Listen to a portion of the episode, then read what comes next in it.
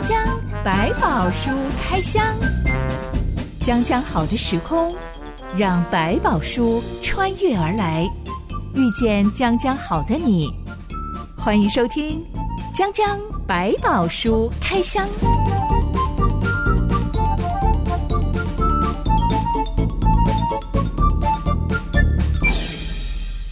百宝书里有百宝，让知心和小凡哥为你开箱来挖宝。Hello，我是知心。Hello，小凡哥。知心，我说过我在前一份工作的尾声，嗯、曾经遭受过几个月的职场霸凌。嗯，有这种感觉到。在离开之后，我才有办法认清啊，这个叫做职场霸凌。就在当下，你可能没有觉得这么多的不舒服，或者是搞不清楚那个状况。嗯、因为忙着在应付各式各样的突发状况，所以没有办法认清我现在。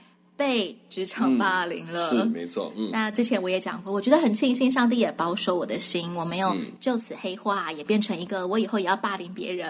嗯，就好像把它当成正常化的一职场的方式。我也理解有很多人会因为这样子的遭遇，嗯、而媳妇熬成婆，最后就变成恶婆婆。可能也会对别人有同样的要求。但我后来想一想，我为什么没有黑化？嗯、我觉得好像是因为。我能够认清他不是故意在恶待我，是他只是心里面很扭曲，嗯、所以他对待身边所有的人都是扭曲的方式。嗯、当然，所有的人就一起被拖进他心里面的痛苦感里面了。嗯，其实我们也会讲到有一些边缘性人格的问题，在一般认知来讲，他确实就像讲，可能是扭曲，可是对他个人来讲，他没有办法感觉到，他也不觉得他是，所以这个情形就很难去对话。当你硬要去告诉他什么，他反而没有办法接受，会觉得是你们不懂我，是你们反过来在压制我，对自己的个性没有意识，这是比较可惜的。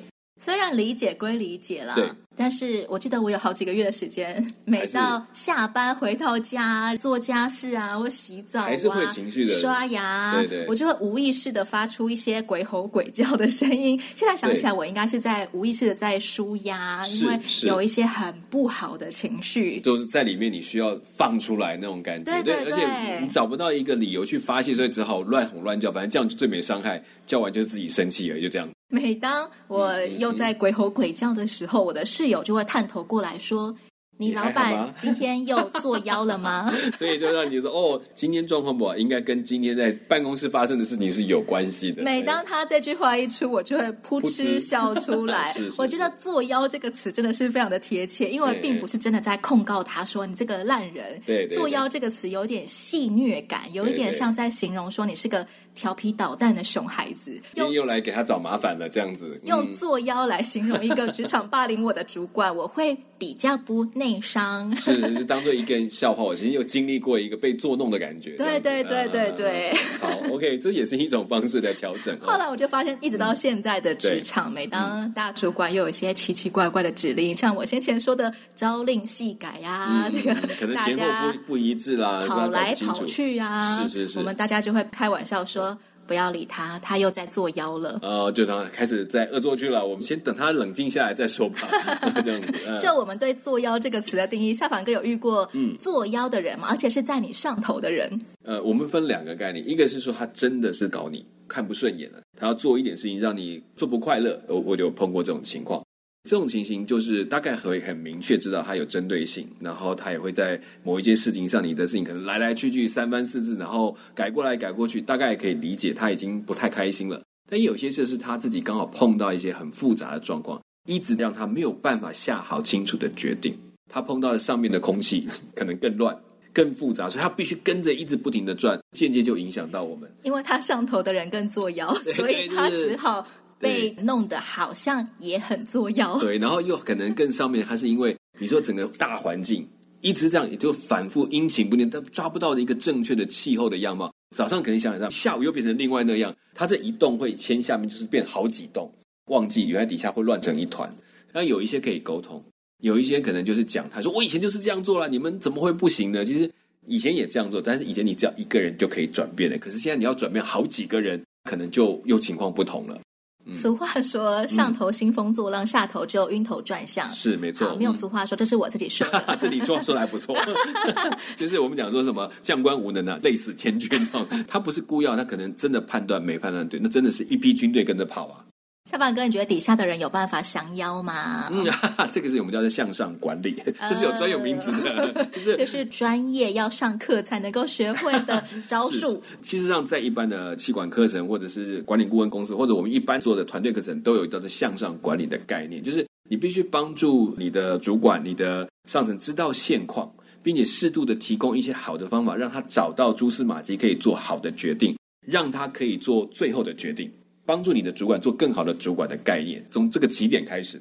但也有可能还没有降到腰，嗯、我就被压死了。对，所以要做向上管理，要有一个决心，就是你要知道，绝对不是容易的事，绝对没有办法三言两语就解决。你必须了解你的主管的喜好、习惯传达的方式、习惯陈述的目标，还有他心里面最重视的哪一件事情，你只能靠那个方式去引导他说，这样做其实对他真的要的目标才会更好。他才会能够理解。如果你在这过程当中只是觉得啊，这样子我们比较好做事，对他来讲那不是他的目标。他会觉得你们本来就是要来做事，怎么会挑方便容易的做呢？当然是挑难的做啊。但是如果难的不能够达到他要的目标，他就有可能放下来说：“诶，这样不好，因为我要的不是这个，我要的东西只要你们达得到，其他都好解决。”要做向上管理，就像你讲的，他其实不容易，也不轻松，可能自己也会常会满身伤。这个要有点留意，就是在你还不熟悉的过程中，一定会要学习怎么跟他互动。嗯、这套理论对我来说就像玄学一样。对，这个以前古代有一个叫韩非子的，他曾经写过一篇文章叫《睡难》，要作为一个说客去说服你上头的 somebody，好难哦。对对，所以你看他光这样一件就可以写一大篇的古文，你就知道他真是花尽精神学习的事情。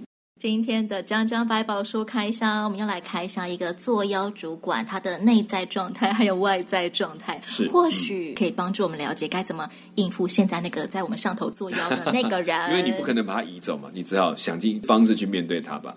这一段故事记载在《撒母耳记上》第十八到十九章。一段音乐之后，我们来开箱。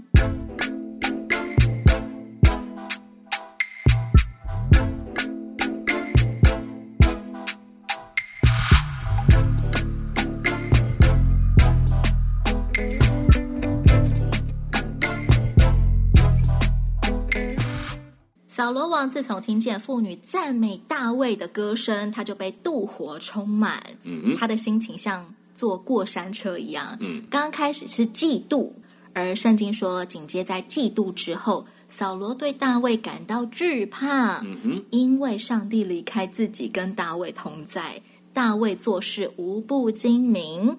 我猜，所谓的扫罗怕大卫，应该也是怕大卫抢走他的人气，抢走他的民心。甚至抢走他的宝座吧。是因为其实我们讲人的 title 是我可以给你的，但是尊重要得自己赢得。扫罗已经看得出来，大卫越来越受尊重，是大家看他很重，但他又怕有一天尊重到一个地步，会不会连他自己从仅剩的王冠都要放到他的头上去？对他来讲就非常的难接受。讲到大卫做事无不精明，会让我们想起很久以前我们开箱的约瑟这个人。是，不管是他在做总管还是做囚犯，最后做到宰相，是做事都无不精明。没错，怎么人可以这么的厉害呢？我觉得其实我们讲无不精明，这是一个称赞的话。可是不要忘记，能够把这样事情做到这个程度，绝对付上代价。他绝对要比一般人更加的细心、贴心，还要小心。我如果你要成为这样的人，这种事情上帝有恩典帮你预备，但你也要成为一个愿意在上面付上代价的人，不然你没有办法体会什么叫做无不精明、无不顺利。我觉得做人精明比做事精明还要难呢。嗯、就像你刚刚说的，嗯、一旦这个人做事精明，一定会人红遭忌，不管是招同事忌、嗯、还是招主管忌，对，这种时候还要能够看脸色，明哲保身。嗯。我觉得应该不是约瑟跟大卫能够做得到的部分吧？对，就是说我们不可否认说他们在很精明的过程会不会受到别人的攻击，反而造成更多可能让他做事出包，因为他会故意挖洞给他跳，所以这个的还要很小心。但是呢，也因为他们懂得旁边身边人的状态，那个贴心会让人觉得被照顾到，他就不会独揽功劳。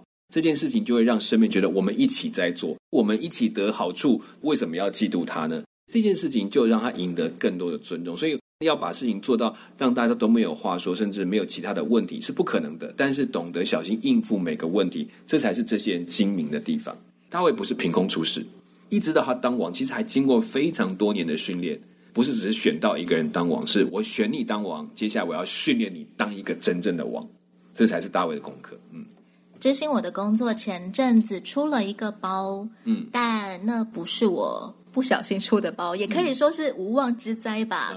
我写了一篇专访文章，其中有一段描述到，我们邀请了某某科技公司的总经理来给我们服务的对象有一些勉励，他有一些演讲，是，嗯、那我就写了一些他勉励大家的话，摘要的文章放在网络上，结果不知怎么的，竟然被应该是该科技公司的对手拿来做文章。哦，他把这篇文章拿去篡改，然后东拼西凑变成一篇农场文。哇，糟糕！然后把它写成是说，我们指控那家科技公司的总经理伤害我们的服务对象，甚至诈骗我们钱。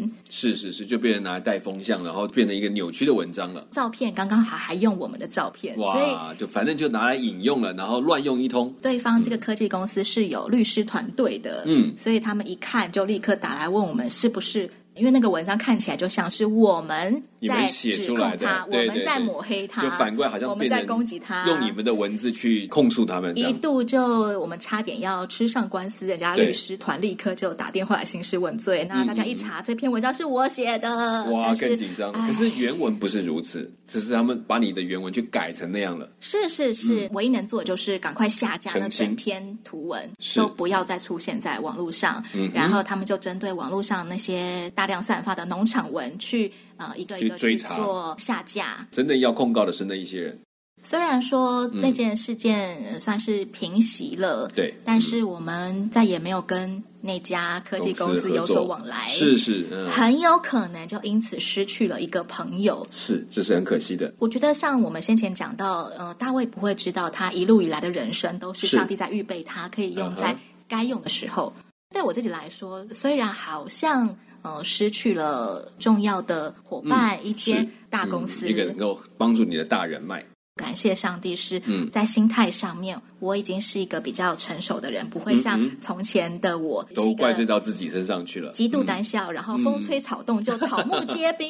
我觉得如果是十年前的我的话，我可能就吓死我了，完了我要吃上官司，还会觉得自己都错，对，会觉得自己错，都是我害惨了我们的公益单位之类等等等等等。我觉得现在的我比较心平气和。那如果真的挽回不了这段关系，那就是主啊，交给你吧，就只好彼此祝福吧。好，各自安好。也因为我的这种平静的态度，是同事们也不会觉得真的是我的错。我也能够很平静的告诉他们，我们被利用了。是我们被利用。对这件事情，如果这家公司的眼睛够明亮，也很弄得清楚，他就看得说，原来的文章并不是如此。如果他还是比较在意，那我觉得有些是气量的问题。接下来，扫罗王继续处心积虑想杀掉大卫，嗯、但要稳坐全国第一人气宝座，是贸然弄脏自己的手，实在是太不明智了。没错，嗯、所以扫罗的如意算盘是。我不好亲手害他，嗯、要借非利士人的手害他。是为此，扫罗寄出他的大女儿当奖品，跟大卫说：“只要你奋勇打仗，就能娶我的大女儿为妻。”大卫很谦虚的说：“我是谁？我是什么出身？我怎么可能呢？对不对？我父家在以色列中是何等的家，岂、嗯、敢做王的女婿呢？”嗯哼。我们看不太出来大卫到底开心还是不开心。对，要还是不要？这句话也是在堵扫罗王的口，就是说，你真的确定要选我吗？你知道我的家世实在是排不上名的，你确定你还要选我吗？提醒扫罗王，你的话是真的吗？还是你只是跟我开玩笑？没想到过了一阵子，大卫的军旅生活一路平安，什么事都没有，嗯、根本没有被非利士人杀死。对，没有任何的影响，他还是继续完成他的任务。到了讲定该成亲的时间，嗯、扫罗王却把米拉他的大女儿嫁给别人为妻，没有嫁给大卫哦。嗯哼，真的是吃定大卫耶！当初明明就已经讲好说，谁杀死歌利亚，嗯、我就把女儿嫁给他。结果现在已经第二次反悔了。对，所以为什么大卫讲那句话，就是王不要开我玩笑啊？当然，心里会觉得说：“哎，这是你答应我，但是你王不做，我不能说什么。干脆我就当你是讲笑话，平民百姓啊，我高攀不上，也让网友台阶可以下。”接下来有人来报告扫罗王说：“您的二女儿很仰慕大卫哦。”扫罗王决定故技重施，派人去怂恿大卫说：“哎、嗯，听说国王非常欣赏你，嗯、他的臣仆通通都好喜欢你哦，嗯、你要不要把握机会成为国王的女婿？”是。大卫还是保持中立，说。你们以为做王的女婿是一件小事吗？我是贫穷卑微的人。嗯、我们还是看不出大卫到底喜不喜欢这个提议。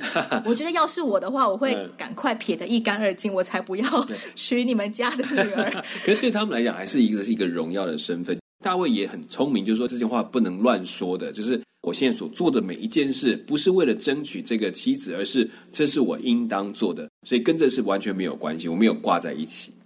旁边人听到大卫这样子说，就说：“王不要什么聘礼，只要一百非利士人的羊皮，好在王的仇敌身上报仇。”嗯哼。好奇怪的聘礼呀、啊！是 是是，扫罗王竟然向大卫要一百片非利士男人的包皮。是没错，我要杀掉一百个非利士人，这是拿来做证据。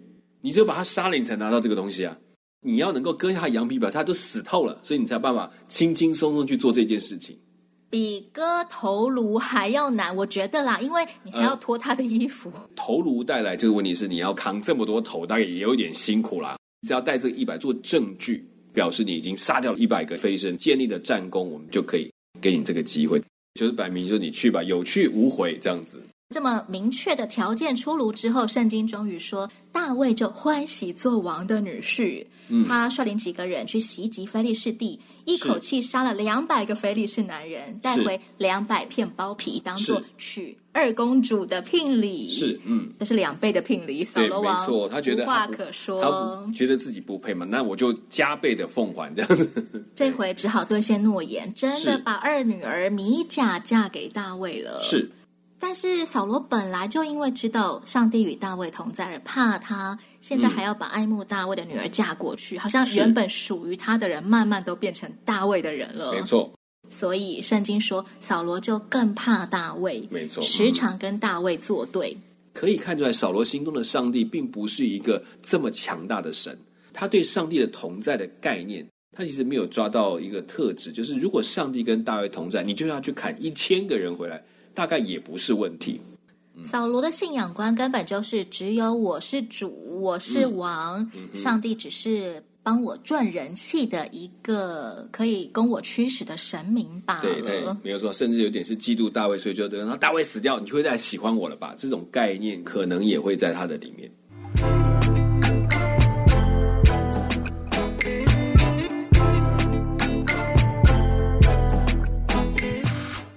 扫罗王就是一个越惧怕越作妖的人，是因为越害怕，脑袋就想的越歪嘛，出奇怪的招式就对了。我很难理解的地方就在于，当我越惧怕的时候，嗯、我就是主啊主啊，我快要被惧怕淹没了，求你救我，帮助我们。所以我真的很难理解，为什么他越惧怕不是去求告神，而是越作妖。我觉得就是一种慌乱，他的里面的所以人的盘算呢、啊、就开始出来。他知道上帝不会帮他，所以他就干脆，那我可不可以自己做什么？想办法求生，那个求生的过程就会产生很多很奇怪的动作。他不相信上帝会帮他解决这一切，就自动的变成一个靠自己血肉去行事的人。我就这样去做吧，或者可以赢得保留一块浮木，而不愿意去搭上那艘大船。每当菲利士军来攻打以色列，大卫担任指挥官，率军作战，他的战绩远远比扫罗手下其他的指挥官要好。嗯哼，他做事精明的程度远远超过其他的指挥官。是，嗯、圣经说，因此大卫的名被人尊重。小凡哥，你觉得这段话是什么意思呢？大家怎么样尊重大卫这个名字？我们就举一个例子，部队里面每个人看到官阶就会说敬礼，对不对？但是有一些士兵其实没有官阶，走在部队的里面的时候，旁边的人就看着他，就是哎。大哥跟在后面走的，自然的把他当领袖，这已经不是官阶的问题，是他可能讲了一句话比连长、比排长讲的还有效，那叫做我们讲的领导力。我没有军旅生活的经验，嗯、我比较难想象。是但是你讲的这种，让我想到我们协会服务的育幼院的孩童，嗯嗯、有一个高中男生，十几岁，他就已经被所有的院生称为大哥了。是。他被所有的小朋友尊重，是因为。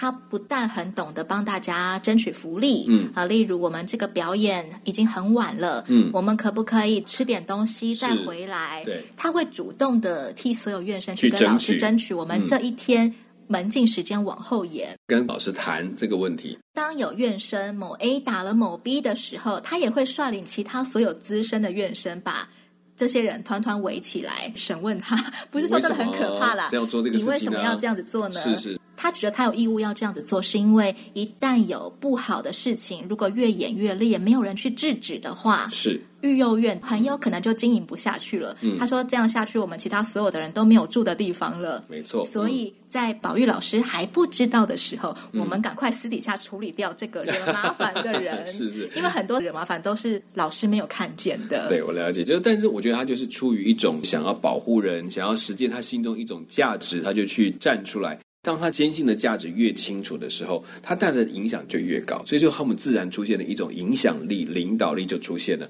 当然有好有不好的，所以在这地方你看到，至少在对人的那些一个一份的用心当中，是这些人觉得我信任他，我信任他比信任有王位的人更多的时候，那我心中的王是谁？这就很明显了。之前我还记得，当时我问这个高中生大哥说：“嗯、你要怎么制裁这些惹麻烦的弟弟妹妹呢？”是，他说。我们也不欺负他，我们就是不跟他讲话。哇，好残忍啊！小朋友 已经没有没有家人来到育幼院的小朋友，最需要跟人有连接的关系，我们就剥夺他的关系。哇，很厉害啊！来让他意识到自己这样子做错了，是大家不喜欢的。我同时也问他说：“其实大家都来自破碎的家庭背景，包括你自己。我知道你自己也是一个、嗯、呃严重的家暴的家庭，所以才会来到育幼院。是，嗯、甚至。”因为育幼院的院生的身份，嗯、在学校从小学到国中，不停的被同学霸凌，你就是没人要的，嗯、你是孤儿，霸凌他。是，嗯、即使你遭受过这么多不好的对待，你还是觉得你有义务要纠正，好像做这个 做这个育幼的那一位的导正者。是是是，嗯、他就跟我说。我觉得就是因为被霸凌的经历、被家暴的经历，让我有同理心。嗯、因为你被伤害、你被欺负的时候，嗯，你会很难过。对，我不想要别人也遭遇像我一样的感受。是是，嗯、所以他表现出一个大哥，我要来匡正风气，嗯。是，让我们维持这个很好的一个气氛，不要变成互相霸凌的地方。很可惜的是，嗯、大卫这么正的三观 是、嗯、并没有影响扫罗王，是没错。反而扫罗王的丧心病狂越来越严重，是因为他越看到一面倒倾向的民意。他当着满朝文武百官，还有他的儿子约拿丹说，他一定要杀了大卫。嗯，但约拿丹是大卫的拜把兄弟，他赶快向大卫通风报信，同时劝告父王说，王不可得罪王的仆人大卫，嗯、因为他未曾得罪你。嗯、他所行的都与你大有益处。他拼命杀那非利士人，就是歌利亚。嗯、耶和华为以色列众人大行拯救，那时你看见，甚是欢喜。现在为何无故要杀大卫，流无辜人的血，自己取罪呢？是这番话，旁人讲很可能立刻就被砍头了。嗯，甚至也是约拿丹这种个性，他本身也是正直、说话很直接的人。小板哥作为想要劝告那些 somebody 的人。嗯有没有一些建议可以提供给我们？劝告这些所谓在上位者的时候，我们可以注意什么？你一定得有一点点冒犯人的预备，被砍头的预备。这个这个总是要有的，因为你既然要讲，但是我觉得出于另外一份心，就是我们不管是对上对下，都有一份希望人更好的心，所以我们是照这个角度去说话。那只是因为在上位者，我们多考虑一点点，给他留一点颜面，让他有台阶可下。讲到这些错误的事情，我会给你一点转折的空间，然后提醒他避免让自己掉进一个不好的陷阱当中，不好的名声的里面。我会建议他怎么做，或者是换另外角度是，我觉得你要的是 A，你为什么要在做 B 的事情？帮他做一点降低情绪下的省思，说你情绪先放下来，然后我们再来谈事情。这一点大概是在跟他们谈话要稍微留意的状况，因为毕竟他不是空空的配刀。你如果在情绪上拼命撒油，你真的也是给自己找麻烦。他根本听不进去，而且恼羞成怒，更加倍的愤怒。如果我没有约拿丹的关系，我更不敢讲。没有筹码。对对，约拿丹还可以说我是儿子。我讲错话被你骂一顿，轰出去就算了。那我只是臣子，那君要臣死，臣就不得不死。所以我必须要比约拿丹更顾忌情绪的那一块。所以为什么约拿丹可讲，我们可能不一定能这样讲的原因。但如果我们都已经可以看穿这个作妖的人、嗯、真的是嫉妒心爆棚，对，嗯、我们可以怎么样的劝他呢？嗯，通常你就绝对不会说你这是嫉妒哈，千万别这样傻傻的讲，因为因为这件事情我们讲，因为我们不能读人的心。所以你不能先判断，或者说我先论断你是嫉妒，他没讲的我不能讲，对，他不能讲。甚至我也真的，其实我们都明白，有时候我们猜测，说不定真的过了头，他可能有别的。你反而可以更多去理清，说为什么，或者是可不可以帮助我们理解，在这个要处决的事情上，或要处分，有没有什么要特别注意的事情，或者是你是因为他什么事情而感到不开心？甚至需要杀他，那我们要不要用一个方式可以正式定他的罪，而不是胡乱杀一阵，好像杀了一个百姓心目中的一个好人，这样对王的名声也有损，会比较像一个臣子可以传递的方法，然后也可以救大卫，也可以保住扫罗的名声。也许他真的看到了大卫犯什么事，所以他很生气，我没有看到，我能够替他做决定。我认识一个教会姐妹，她是在大公司里面做人资的，嗯。每当他的大主管上面有一些心术不正的决策，例如看某人不顺眼，想要恶意资遣他，是。他会照着大主管的要求这样子去办理，嗯、但他同时也会去告诉当事人说，上头的人现在想要这样子对付你，那就我的专业还有手续所有的 SOP，我建议你可以在几月几号之前先去哪里提出申诉。这样子就可以保障你最后不会呃净身出户。是是，对。他同时忠心于老板交代他的任务，嗯、但同时他不能够昧着良心，他就会另外再去对这个人说：“你要记得呃存留哪些证据？嗯，几月几号之前你要去哪里提出文件申诉？等等等等等。”对，这是我觉得不容易的一件事情，有点像双面间谍。对，其实，在某个程度来讲，我觉得他有技巧。但是在严格来讲，这样做起来始终还是有一些问题存在。因为如果就法规的观念来看，他还是参与了这个决策的过程，他也同意了这个做法。这其实要小心。我们通常会从人资会先去建议老板说，这个做法不合理，这是犯法的，甚至是有一点刻意的、恶意的，造成一些问题，帮助老板不要留下坏的名声。所以可以把一些好的方法建议给他。当如果执意一定要这样进行，通常我们会发信件请老板说：“你，请你发一个确定的信件，告诉我要这样去做。原因是什么？因为这是老板的命令执行。我人质已经提供我应该有的建议，那依然如此，他再去做其他的动作，那可能就比较合适。所以这两个人有时候要理解我，如果我太刻意做这样的角色，有时候老板以后也不信任你。”其实员工也会不信任你，不知道你到底站在哪一边，你的原则到底放在哪一条线上。嗯、双面间谍没做好，就变成双面不是人了。对，没错。那甚至也有一些更厉害的人，他会觉得说不，这是原则问题。老板，你今天要这样做，我不能同意。也有这种，他是以专业伦理的角度，你可以砍我的头，但这件事不能做。聪明的老板会喜欢这样的主管，是因为他站的角色不是为了保自己的位置，是为了保护这个公司。保护这个整个的体制，所以对老板是好的。看老板的心够不够宽了。难怪圣经要我们灵巧像蛇，驯良、嗯、像鸽子。这当中真的有好多的眉眉角角。是，有时候在那一刻哈，你很难做哪一个是最好的办法。但我只知道，不管你做哪一个决定，都要有付上代价的一个预备。一种是牺牲自己的名誉，跟着一起去做吧；另外一种是我保住我的名声，我保住我的价值，但我可能会丢了我的工作。但你哪一样你觉得权衡之下是很平安的？你想清楚。所以，我们这阵子针对作妖的扫罗王所开箱的一系列内容，真的可以提供大家一些降妖的好办法。有人也给自己提说：“哎呀，我如果要面对，我还是得付上代价，没关系，那就是正常的啦。”还有，也保守我们自己不在降妖的过程当中，自己也变成另外一种妖了。对，也要很小心，对，会扭曲了。我们下一回要来开箱，上帝也出手了，嗯、他试图要保护大卫，也试图要提醒扫罗王。我们来从上帝的办法当中再一次照见。人所处的真正光景，还有人到底会做出什么样的选择？嗯哼，两张百宝书开箱，下回我们再来开箱喽。我是哲心，我是小满哥，下回我们空中再会。OK，拜拜，拜拜。